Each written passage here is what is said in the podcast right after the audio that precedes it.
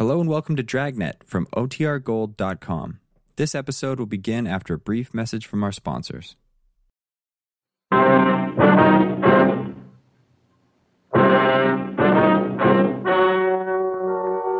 story you are about to hear is true. The names have been changed to protect the innocent. Fatima Cigarettes, best of all king size cigarettes, brings you Dragnet on both radio and.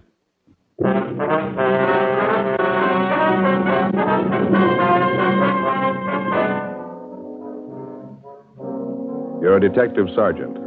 You're assigned a robbery detail. An ex convict is accused of robbery and murder. Four witnesses identify him as the killer. The man's arraigned in municipal court and held to answer. Your job? Investigate. Fatima, America's first, largest selling blended cigarette. Now, king size. See the difference, taste the difference, smoke the difference. And in Fatima, the difference is quality. See the difference. Fatimas are 21% longer. Taste the difference. Enjoy Fatima's extra mildness. Much different, much better flavor and aroma. Smoke the difference. Get all the advantages of extra length, plus Fatima quality, which no other king size cigarette has. Yes, in Fatima, the difference is quality. Definitely the best quality in its class, but the same price as the cigarette you're now smoking. So why wait? Switch to Fatima today. Each king size Fatima gives you a long, extra mild, and soothing smoke with the added protection of Fatima quality. Buy Fatima.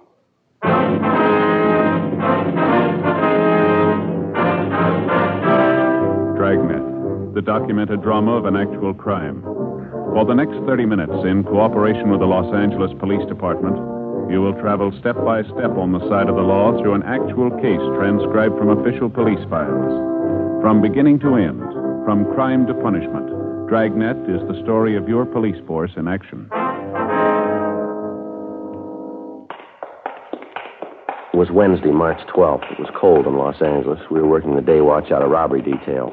My partner's Ed Jacobs. The boss is Captain Didion. My name's Friday. We were on the way over from the office, and it was 10.43 a.m. when we got to the third floor at the Hall of Justice. Municipal Court, Department 82. You see him, Joe? I think so, yeah. That's him up front behind the DA's table. Oh, yeah. Come on. Mm-hmm. Hi, Leo. Oh, hi, Friday. Jacobs. Pull up a chair. Yeah, thank you. Who's on the stand first, do you know? Victim's wife. Oh. People versus St. Clair.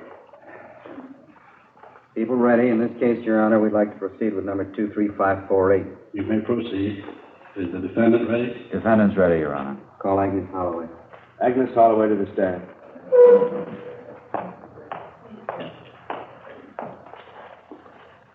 You solemnly swear that the testimony you are about to give in the matter now pending before this court will be the truth, the whole truth, and nothing but the truth, so help you God? I do. State your name, please. Agnes Holloway.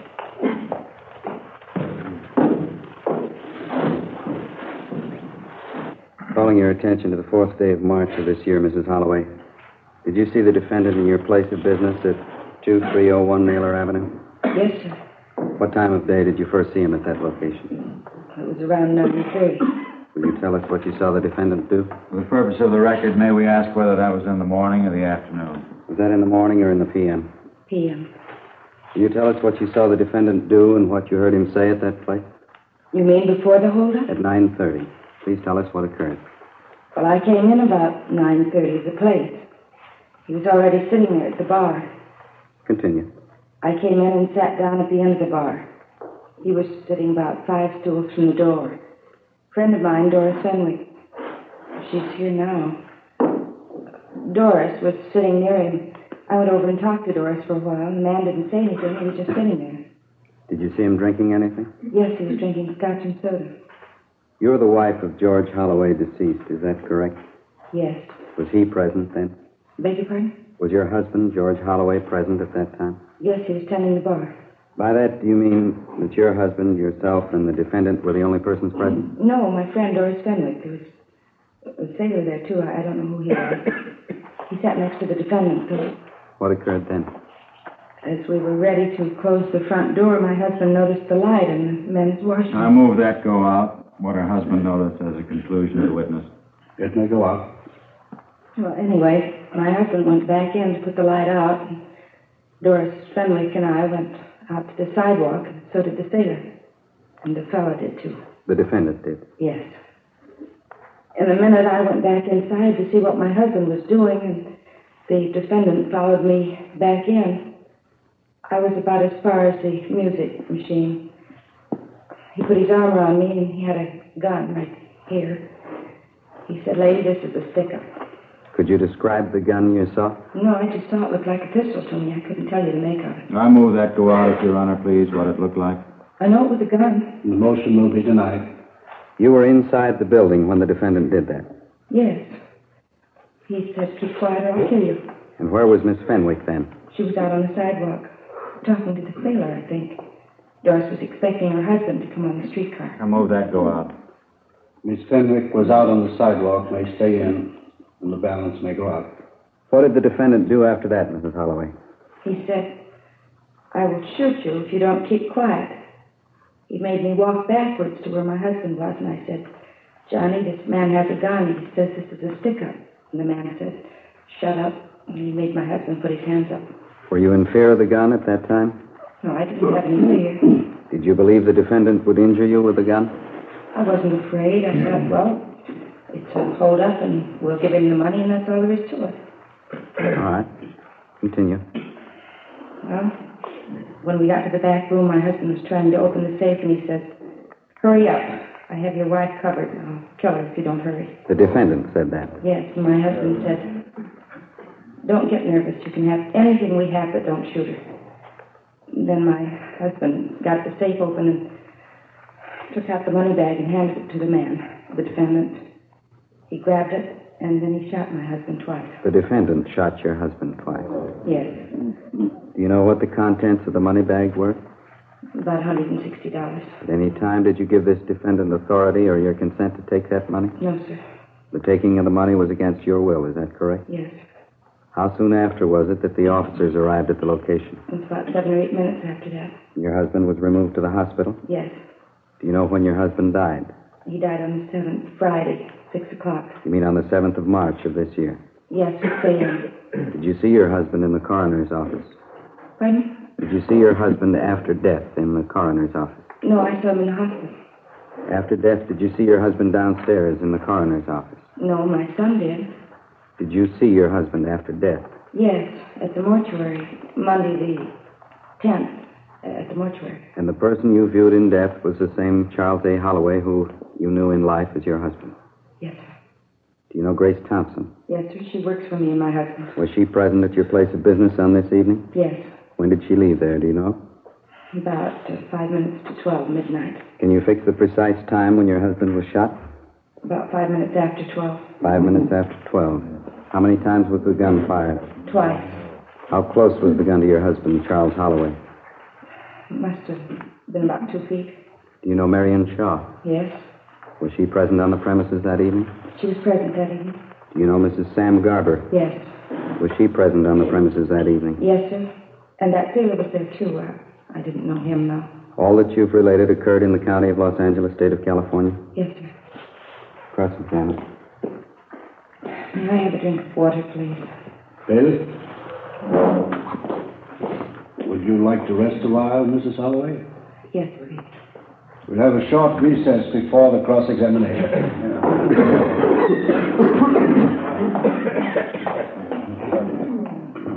Joe?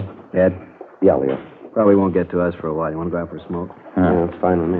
Okay.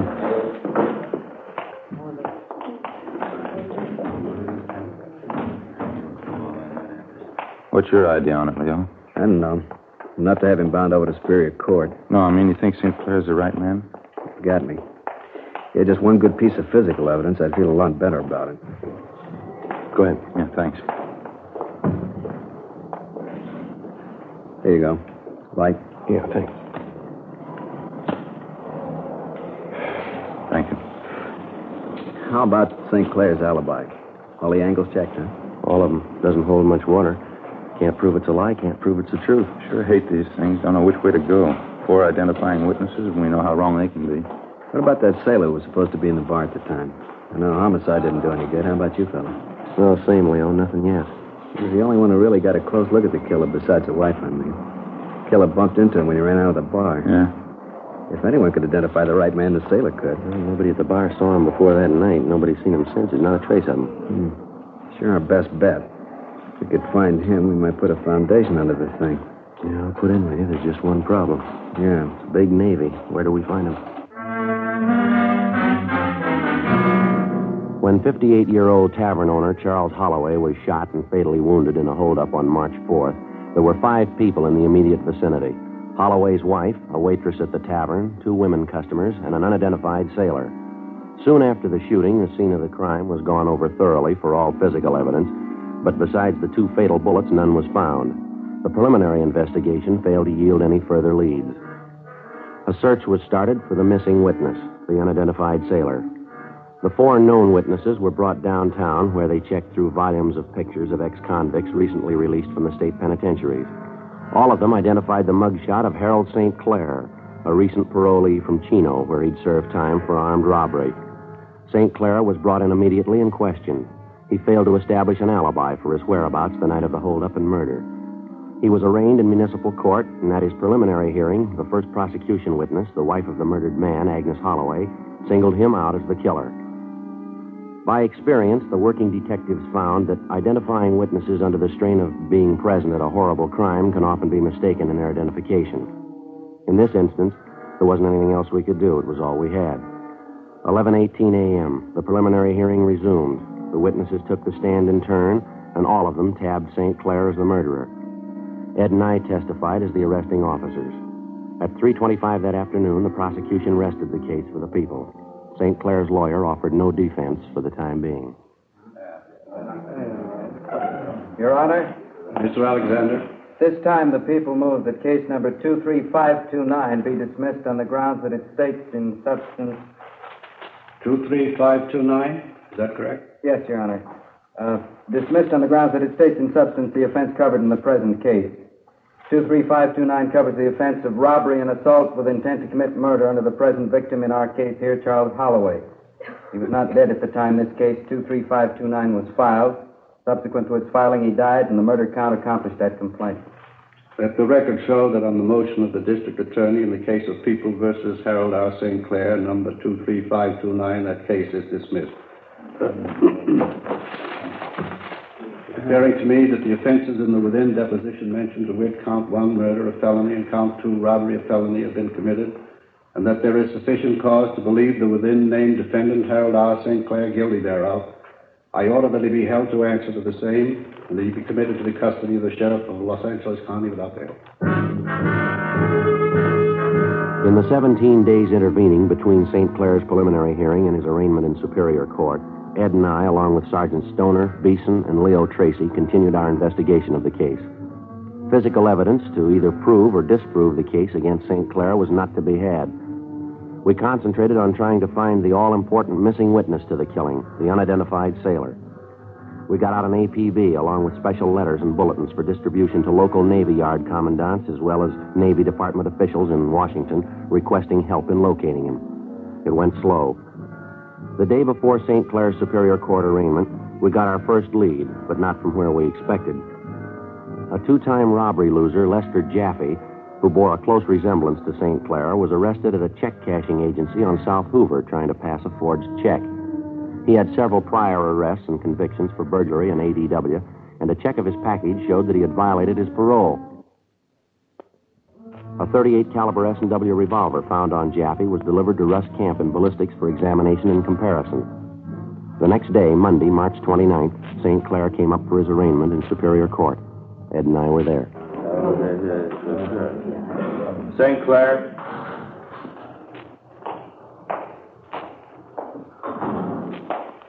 Defendant is present and ready, Your Honor. Arraign the prisoner. Harold R. St. Clair, is that your true name? That's right. Harold R. St. Clair, by information number 23549, you're charged in count one with the crime of murder, in that on or about March 4th of this year, you did willfully, unlawfully, and feloniously, and with malice aforethought, murder one Charles A. Holloway, a human being. To this charge, how do you now plead, guilty or not guilty? Not guilty. In count two of the same information, you're charged with the crime of robbery, in that on or about March 4th of this year, you did rob one Charles A. Holloway. To that charge, how do you now plead, guilty or not guilty? Not guilty. Joe. Joe the bailiff. Oh, yeah. He's motioning to you. Phone call, I guess. Must be for you. Yeah, thanks, Ed. Gentlemen, have you agreed on what date is convenient for trial? No agreement as yet, Your Honor. Harris, a phone call for you, Sergeant, right here. Okay, thank you. Friday talking. Yeah. Mm-hmm. Is that right? Yeah, okay, Russ. As soon as we finish here. Yeah, right. Bye. Joe, Alex here wants to know about a trial date. Any ideas? Well, we better get all the time you can, Alex. We're going to need it. Anything you say. What's the matter? We got trouble? We just had a call from Russ Camp and Ballistics. Yeah. I figure we got a whole new case to build. What do you mean? Well, the man we've got, St. Clair. Yeah? Maybe he's taking the rap for somebody else.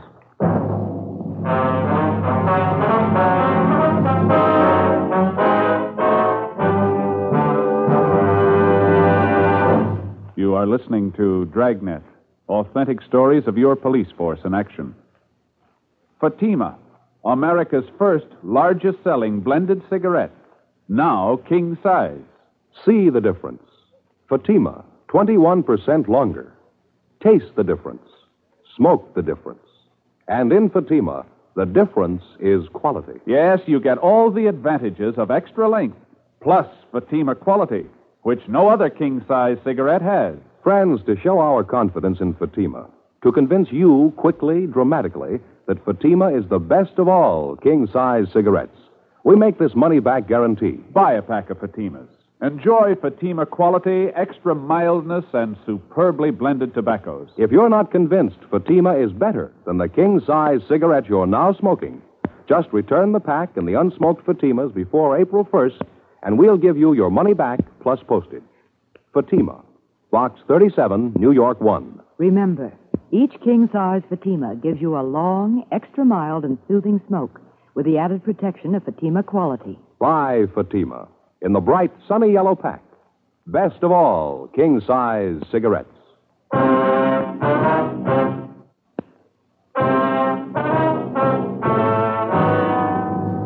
March 29th, Monday, 4.15 p.m. After the arraignment of Harold St. Clair in Superior Court, Ed and I checked with Russ Camp in ballistics. He said he'd run tests on the 38 S&W revolver taken from robbery forgery suspect Lester Jaffe the day before. Comparison microscopic examinations of test bullets fired from the gun taken from Jaffe and the two slugs which had been removed from the body of tavern owner Charles Holloway matched. After checking with Brereton at the CII Bureau in Sacramento, we discovered new additions to Jaffe's long criminal record. We also found out his known M.O. corresponded closely to that of the man who robbed and murdered Mr. Holloway. At a special show up of both St. Clair and Jaffe, the close resemblance of the two became apparent to the four identifying witnesses. They frankly admitted their mistake and positively identified Jaffe as the killer. Intensive investigation during the next three weeks uncovered enough evidence and testimony against Jaffe by associates and informers to give us a good foundation for a murder conviction. But we were still without a lead to one of our most essential witnesses, the unidentified sailor. The first suspect, Harold St. Clair, was cleared of the charge, but detained on a warrant from the Denver Police Department. After arraignment and preliminary hearing in municipal court, the arraignment in Superior Court, Lester Jaffe went on trial for the Holloway killing on June 2nd.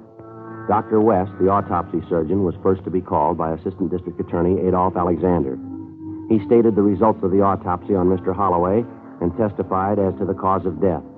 John Maurer, the police surveyor, was next. He produced the various diagrammatic drawings of the murder scene. The third day of the trial, June 5th. Uh, Garber woman's coming back on. Friend of Miss Holloway? Oh, yeah. Mrs. Samuel Garber.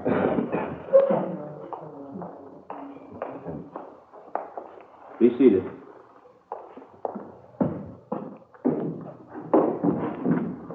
Proceed with the cross examination. Mrs. Garber, at the time you testified against the former suspect, Harold St. Clair, you were just as positive then, were you not, that the holdup man who killed Mr. Holloway was Harold St. Clair? Yes, I was, but I also said he didn't have the same type eyes. You were absolutely sure about Harold St. Clair then, weren't you? Yes, I guess I was. And you identified St. Clair and testified a number of times during that examination that St. Clair was the man. Is that right? I said he resembled the man. You said he was the man, didn't you? I said I thought he resembled the man. You also said there was no doubt of it, didn't you? That the holdup man was Mr. St. Clair. Well, I guess so. I don't know. You don't know. No, I guess I don't. I don't remember. I'm not sure. Mrs. Garber, are you sure you remember the man you saw sitting in the bar that night? Well, I don't know. I've got them both mixed up. I guess I'm not sure. During the next two days, the other three identifying witnesses were called to testify and, like Mrs. Garber, were badgered by the defense attorney unmercifully. Despite the efforts of Alexander, the prosecuting attorney, it was apparent the jury was being swayed heavily in favor of the defendant. Even the full day and a half Ray Pinker from the crime lab spent on the stand seemed to have little effect in counteracting the damage done by the confused testimony. To prepare the jury for Russ Camp's expert report and for the presentation of scientific facts about the lethal bullets in the murder gun found on Jaffe at the time of his arrest, Pinker and Assistant District Attorney Alexander gave the jury a thorough briefing on the fundamentals of ballistics. They also pointed out the scientific value of ballistics in determining the guilt or innocence of a defendant. On Thursday, June 12th, Russ Camp took the stand as a prosecution witness and, under questioning, presented the findings of the various tests he'd run on the alleged murder weapon. Mr. Camp, sometime after you had obtained People's Exhibit 13, did you fire a test bullet or several test bullets from it in the crime laboratory? I did. Did you make a comparison of any of those test bullets with Exhibits 3 and 3A, the bullets which killed Charles Holloway? Yes, I did. Now, in making your comparison and examination under the microscope after you had completed the mechanical part of your work, and after you'd completed your examination of the observable and comparable sections of the fatal bullets with the test bullet fired from People's Exhibit 13, did you come to any conclusion with respect to the Holloway fatal bullets? Yes, I did. And what was that conclusion? The conclusion was that the fatal bullets, the Holloway fatal bullets, People's Exhibit number 3 and 3A, were fired through the barrel of People's Exhibit number 13. After another hour of testifying, Russ Camp left the stand. His ballistics report on the murder gun had made an impression on the jury, but we couldn't be sure it was enough to balance the setback the prosecution received from its own witnesses. As far as we were concerned, Jaffe was the guilty man. There wasn't a doubt about it. But the case against him was apparently inconclusive as far as the jury was concerned. The defense attorney obviously had heard about the unidentified sailor who was also present at the scene of the killing. He charged outright in the court that the district attorney was purposely preventing the appearance of the unknown sailor as a witness and was concealing his identity. As he told the jury, the prosecution was afraid that the testimony of their alleged silent witness would damage its case. Meantime, our intensive search for the missing seaman was still underway. Despite half a dozen favorable prosecution witnesses, the case for the people appeared to be on the losing end going into the closing days of the trial.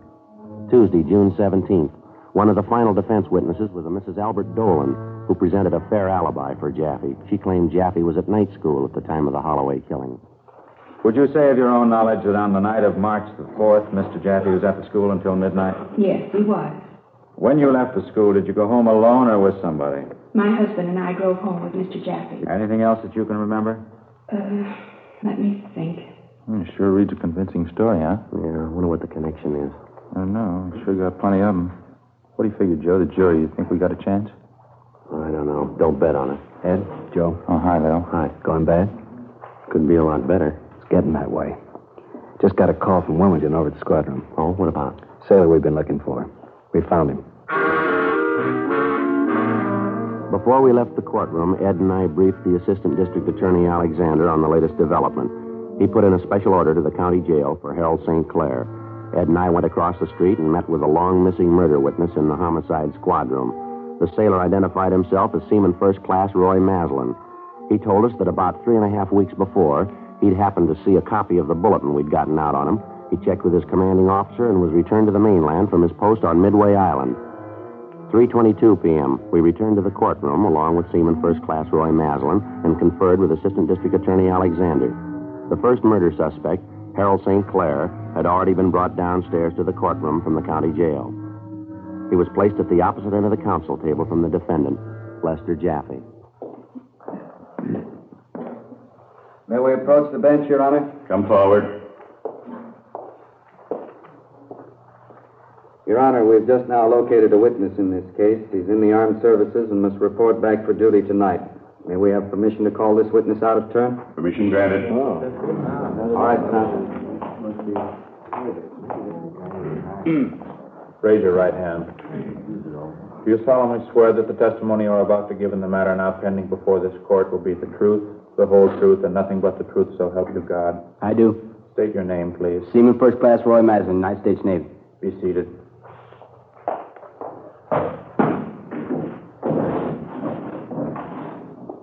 Are you acquainted with the Tavern Cafe at 2301 Naylor Avenue? Yes, I am. Were you there on the evening of March 4th of this year? Yes, I was there a few minutes before midnight. Will you tell the court in your own words what happened on the premises that night? Well, it was uh, just a couple of minutes before midnight. People who ran the place they said they were closing up, so I had a nightcap. Shot dice for the drinks with this guy next to me. I won. Who was this man? I didn't know who he was. After you had your drinks, did you leave the bar? Yes, I did. The other guy stayed there. I went out to the sidewalk and stood there talking with one of the gals I saw in the bar, and then heard a couple of shots fired. Somebody inside the joint screamed or hollered or something. I was just going to the door to get inside, and this man came rushing out.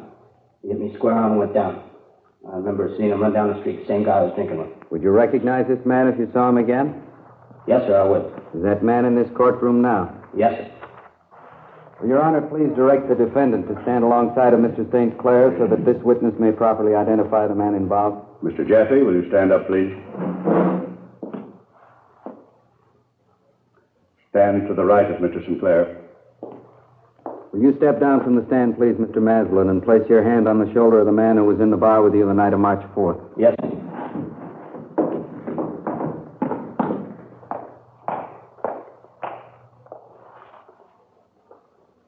This is the man, Jaffe. Oh, jerk. Come on, grab him, Grab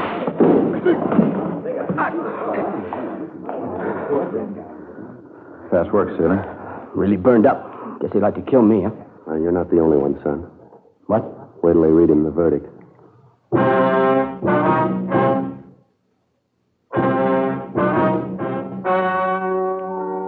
The story you have just heard was true.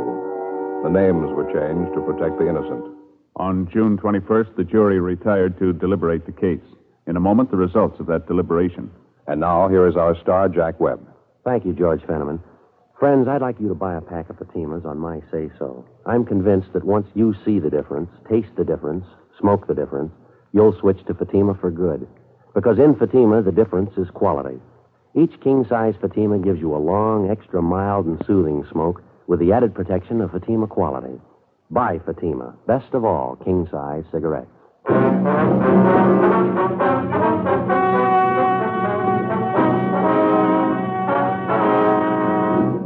Lester Carl Jaffe was found guilty of murder in the first degree. He was executed in the lethal gas chamber at the state penitentiary, San Quentin, California. Exchange Clubs sponsor Crime Prevention Week to remind you that the fight against crime is your fight, the year round.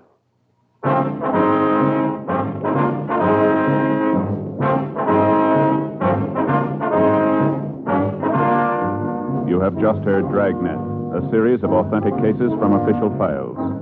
Technical advice comes from the Office of Chief of Police W.H. Parker, Los Angeles Police Department. Heard tonight were Barney Phillips, Vic Perrin, and Virginia Gregg. Script by Jim Moser. Music by Walter Schumann. Hal Gibney speaking. Fatima Cigarettes. Best of all king size cigarettes has brought you Dragnet, transcribed from Los Angeles.